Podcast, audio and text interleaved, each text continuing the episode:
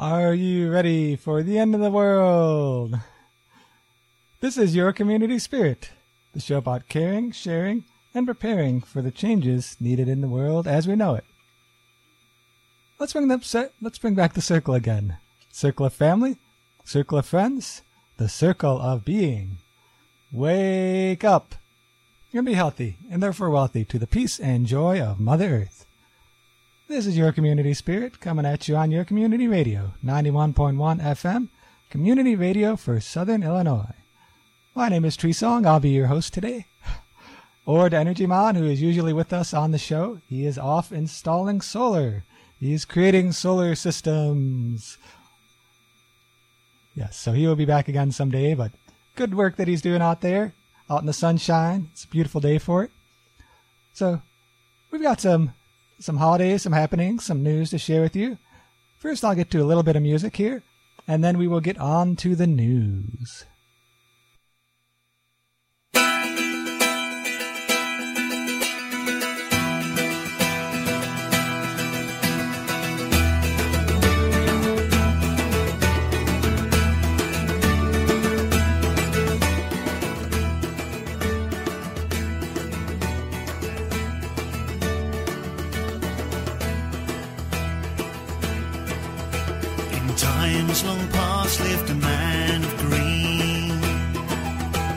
His footsteps brought life wherever he'd been. In the deepest wildwood was the place he was seen. And the people did love and protect him. And they saw his face change with the turn of the wheel of the seasons. They heard his voice sing. I'm the horn god, I'm the face in the trees, I'm the breath of the wind that rustles the leaves. I'm the green man in the I roam, Pan, and I'm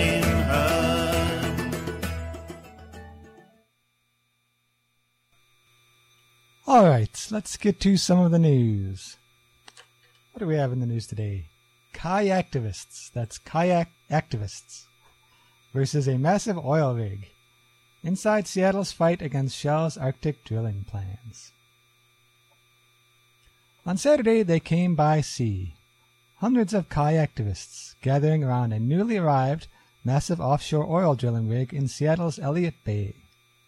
On Monday, they came by land, with an estimated 700 people blocking the road to the port of Seattle's Terminal 5 for about six hours. Their goal? Disrupt access as the rig attempted to prepare for departure to Alaska in Shell's bid to start drilling for oil in the Arctic. The goal was to do it long enough to cause a delay that shortens the already short drilling window during the Arctic summer. The effort was organized by Shell No, a coalition of activists, art- artists, and noisemakers battling Shell in Seattle. A broad array of local groups, as well as some who came down from Alaska, have turned what would have been a simple drilling rig transfer into a rallying cry for climate change and the Arctic. Quote, to be honest, this has been something of a surprise to me said Emily Johnston of 350 Seattle, one of the coalition's partner organizations. I've never seen anything like this. When the Kulluk, a Shell Arctic drilling rig, was here in 2012, there was nothing like this here. Part of our goal is to delay them as long as possible because the drilling window is quite small, Johnston said. Shell has spent well over $5 billion in its effort to try to explore for oil in the rapidly melting Arctic Ocean attempting to make progress for several years and thus far failing miserably. In 2012, the oil giant hit delay after delay. Its oil spill recovery barge failed to meet code. One rig went out of control in the Dutch harbor. Uh, they postponed exploratory drilling until 2013. So in both 2013 and 2014, they've had troubles and haven't actually made it up to the Arctic to do their drilling. What a tragedy. but it's it's ironic that their proposal is to drill in the frozen but rapidly warming Arctic. I mean, it's ironic that global warming is melting ice in the Arctic, making it easier to go there, and so they're planning on drilling and getting more fossil fuels and burning more fossil fuels and creating more warming. It's the circle of life, or a downward spiral, as the case may be. So the proposal gained new life last week after the Obama administration conditionally approved Shell's plan to drill up to six exploratory wells 70 miles off Alaska's coast. So, yep, Obama administration saying it's fine to go drill in the Arctic. Abigail Ross Hopper, the director of the Bureau of Ocean Energy Management, said the agency took a thoughtful approach to considering Arctic exploration. I wonder if they counted any dollar bills in their thinking process. So Shell still would need seven more permits to get final approval to drill in earnest. Quote, Scientists have told us over and over that drilling in the Arctic means cooking our planet even faster and plunging deeper into ca- climate chaos, said Karthik Ganapathy, 350.org's U.S. communications manager. Quote, While President Obama might have missed the memo, our movement hasn't, which is why so many people are standing up and putting their bodies on the line to say shall no to Arctic drilling. I get that little pun there, shall no. But Shell is still trying to get up there anyway. We will definitely follow this story. This is one of those uh, feedback loops that happen sometimes with climate change. You know, the melting of ice makes more oil accessible, and so then they're going to burn that oil, which is going to melt more ice. That sounds like a pretty risky direction to head in. And on the noon of the solstice, I'll give up my crown to the light and mighty, King. I'm the horn god, I'm the face in the trees, I'm the breath of the wind that rustles the leaves. I'm the green man in the wildwood I roam, Canonus, I'm Pan and I'm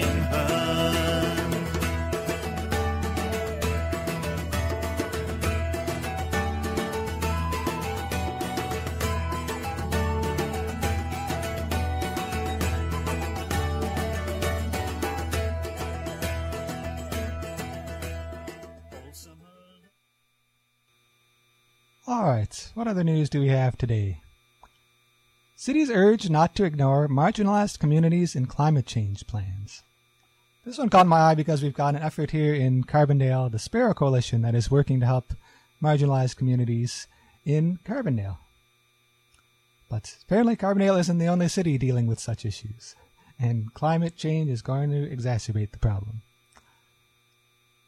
When Tropical Storm Irene hit in 2011, New York City took protective measures by ordering mandatory evacuations. What it didn't consider, though, was how disabled residents would manage to leave their homes. As a result, the city was sued for allegedly violating the Americans with Disabilities Act. Before the case was resolved, the city was struck by Hurricane Sandy, the most damaging storm in the region's modern history. Residents with disabilities were stranded for days without power in high rise apartment buildings, unable to reach emergency service centers. Now, I know it's difficult in a crisis to figure out how to help everybody, but if you have disaster plans and those disaster plans don't include how to how to help those with different abilities, how to help those who are marginalized in various ways, then it's not really a complete disaster plan, is it? While New York City was eventually found guilty of, quote, benign neglect of city residents, the issue of inequality in preparation for climate change impacts, also known as climate adaptation, is not unique. That was at least according to multiple attendees at the National Adaptation Forum in St. Louis last week, who emphasized a greater need for inclusive climate adaptation work in cities across the country. Quote, If you take one thing away with you today, it's to include everyone, said Jalonne White Newsome, Director of Policy at the Harlem based We Act for Environmental Justice. Quote, I haven't been in the policy world for long, but I found it doesn't happen very often. Yeah, I mean, people people often when they think of disaster preparedness, they think of themselves. You know, they think, how can I personally be prepared for a disaster? But it's also important to consider how everyone in the community can be prepared. Throughout the week long conference, frequent examples of frontline communities, low income neighborhoods already overburdened by environmental ju- injustices and less likely to have resources to adapt to climate change than their wealthier neighbors, were highlighted to help avoid to help attendees avoid overlooking their specific needs and adaptation plans. Areas like Oakland, Detroit, and Shishmaref, Alaska, where many residents live below the poverty line, were discussed as areas where community input was key to enhancing adaptation work.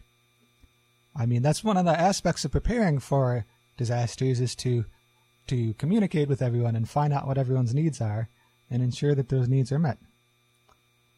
In the relatively new field of climate adaptation, early actions in the United States have primarily targeted infrastructure, industry, or seafront developments. But as frontline community advocates demand to have their voices heard, incorporating equity into resilience, a term referring to the ability to not just bounce back from climate impacts, but bounce forward more sustainable and prepared than before, is gaining traction in cities preparing for climate adaptation plans. Now, one of those venues is New York City. Last month, the mayor, Mayor Bill de Blasio, announced he was adding equity as a core column to the city's climate action plan. Quote, a beautifully sustainable city that is the playground of the rich doesn't work for us, he said. First released by former Mayor Michael Bloomberg after Hurricane Sandy, de Blasio stated that the profoundly important plan will now have a major poverty reduction goal alongside its standing greenhouse gas reduction goal. So, I mean, that's actually, I mean, it should be sort of a no brainer, but one of the ways to ensure that poor people are not stranded during a crisis is not have people be poor anymore. You know, you do things in your community to do with poverty before the disaster strikes. That way you don't have a lot of people who have no way to protect themselves during a disaster. I mean, seems like common sense, but I'm, they're actually one of the few cities adopting that perspective, it would seem. So, among the framework's three goals is fostering leadership. Uh, this is for the Seattle Plan. Uh, Seattle Mayor Ed Murray formally launched the Equity and Environment Initiative, an effort to overcome lack of inclusion of overburdened communities in the climate and environmental programs. So, the three goals of that program are uh, including leadership among Seattleites who are people of color, immigrants and refugees, people with low incomes, and limited English proficiency individuals. So, cities like New York and Seattle that are actually discussing these issues and preparing for them before disaster strikes are ahead of the curve. According to the Georgetown Climate Center, only 106 local and regional adaptation plans of some kind exist nationally. Now, wait a minute, let me think. There are 50 states, there are at least one city in each state, 106 may sound like a lot of climate adaptation plans, but really, when you consider the size of this country, it's not that many. I wonder what the climate adaptation plans in the city of Carbondale, in Jackson County, and everywhere in our listening area. If you know anything about that, email me at info at yourcommunityspirit.org and we'll talk about it on the radio.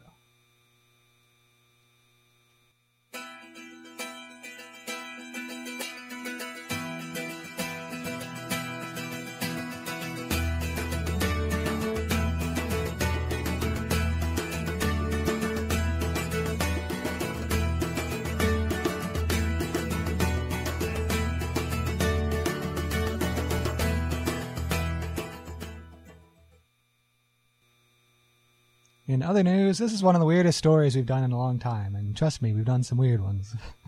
L'Oreal is about to 3D print human skin because you're worth it. Yes, you heard that right. Here's some Silence of the Lambs level horror to ruin your day. One of the most popular cosmetic brands in the world grows human skin and is actively researching technology to increase its production. This is very strange. So, using samples donated by French plastic surgery patients, the cosmetics powerhouse L'Oreal already raises more than 54 square feet of skin per year.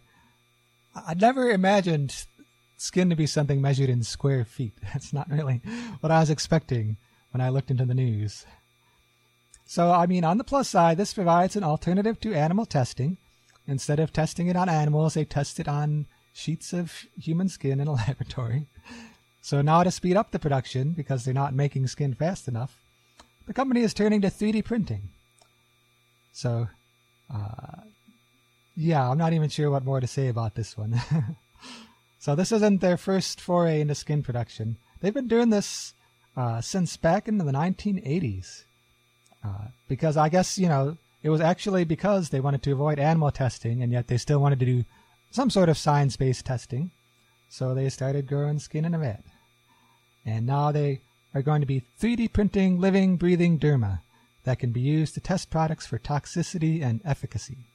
Quote, We're the first beauty company Organovo has worked with. That's Organovo, the bioprinting startup. So, I'd never thought of this before. I mean, I'd heard of them working on 3D printing organs, but I'd never imagined them 3D printing skin in order to do cosmetics testing.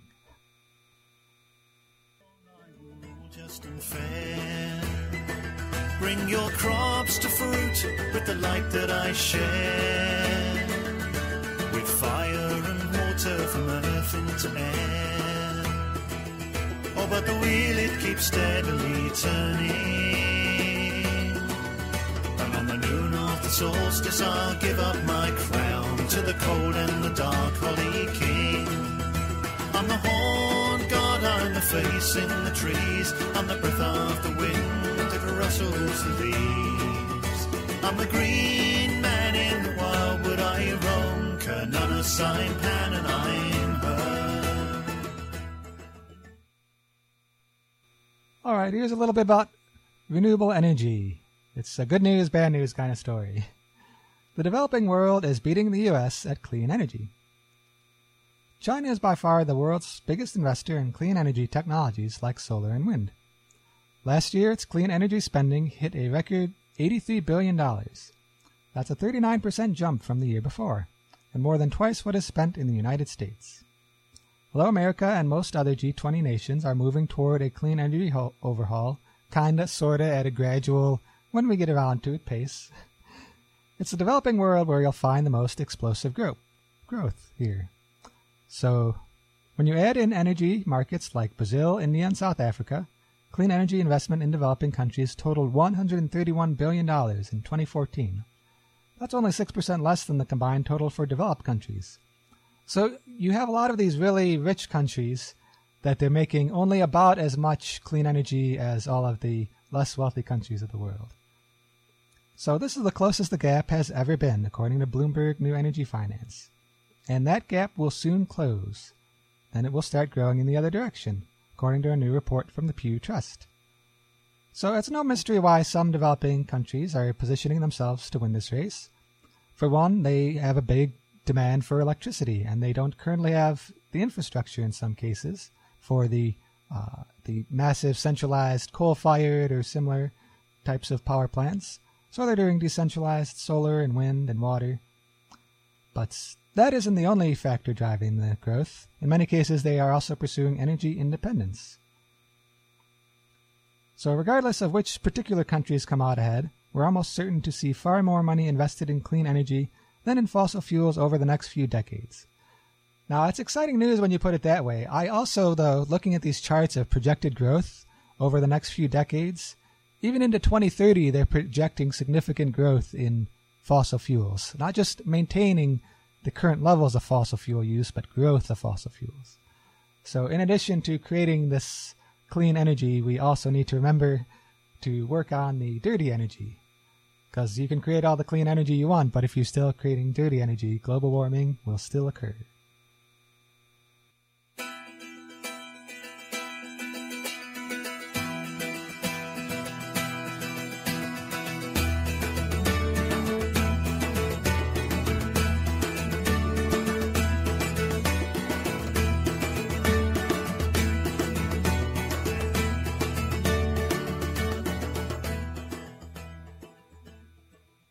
In other news, I wanted to give a quick shout out to the climate science denial course that I'm taking. No, it's not a how to course, it's a course about how you make sense of climate science denial.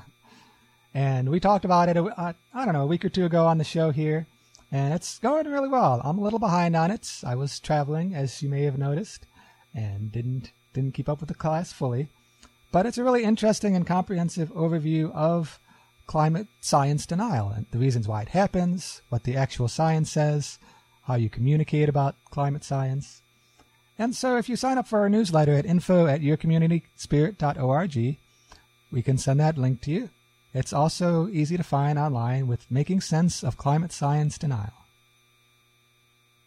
All right, so let's get into some of the holidays and happenings here. We've got a lot going on this weekend. First, some of the holidays. It's Buy a Musical Instrument Day. It's always a good day for music, so it's always a good day for musical instruments. We also have coming up International Jazz Day on Saturday and Lucky Penny Day. Sunday is National Escargot Day. To that I say escar no, but to each their own. Monday is Memorial Day. Monday is also National Missing Children's Day and Tap Dance Day. Tuesday is Sally Ride Day. Wednesday is Sunscreen Day. And Thursday is Amnesty International Day. They do a lot of important work for political prisoners. So this month is Date Your Mate Month, Foster Care Month, lots of interesting things going on this month.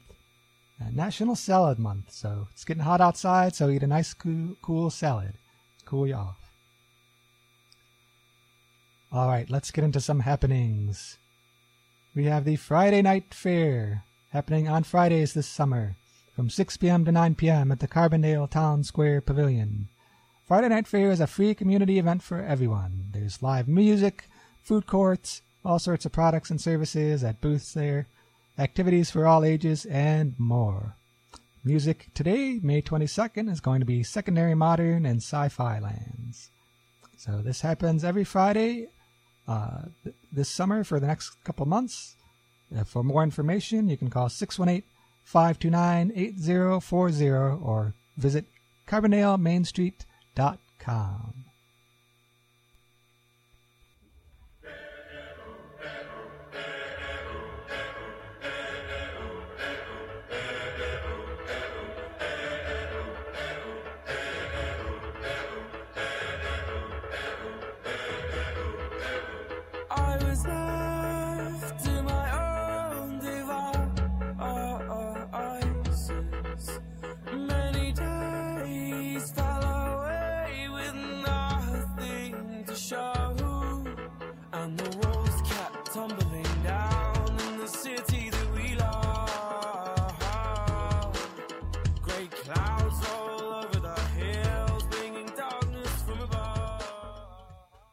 Other happenings coming up. We have Spiritual Journey, photography by Katherine Frith.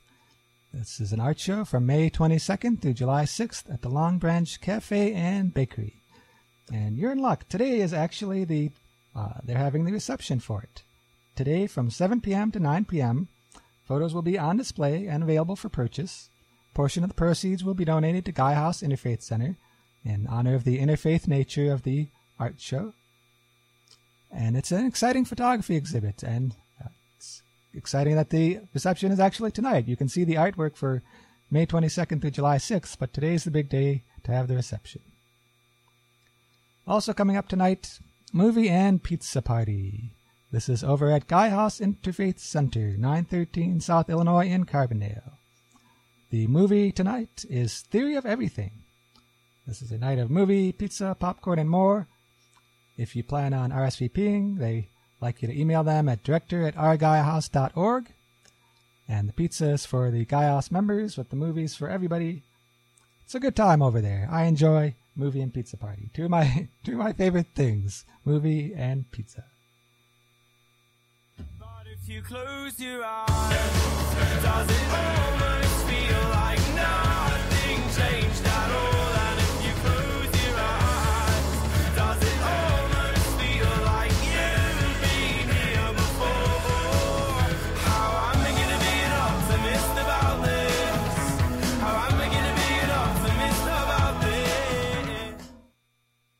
All right, some other happenings coming up. We have the Rainbow Cafe yard sale. It's coming up on Saturday, tomorrow at 7:30 a.m. at Lakeland Place on Giant City Road. Come out to the Rainbow Cafe Youth Center to hunt for cheap treasures and support the LGBTQ youth of Southern Illinois. All proceeds raised at the yard sale will go directly to serving the needs of our LGBTQ youth. For more information, call 618 521 2328. And also, coming up on Saturday morning is the Omni Sale, the first ever Omni Sale. It's happening on Saturday from 8 a.m. to 4 p.m. at Gaia House Interfaith Center. Now, why is it called the Omni Sale? The Omni Sale is a yard sale plus a bake sale, plus a craft sale, plus an art sale, and more. It's going on at Gaia House's front lawn, corner of Illinois and Grand, in Carbondale. It's a multi household and multi organization community event. Individuals and nonprofit organizations are invited to have their own mini sales as a part of this larger event. They expect to have a wide variety of items available. If you like yard sales, you'll love the Omni Sale.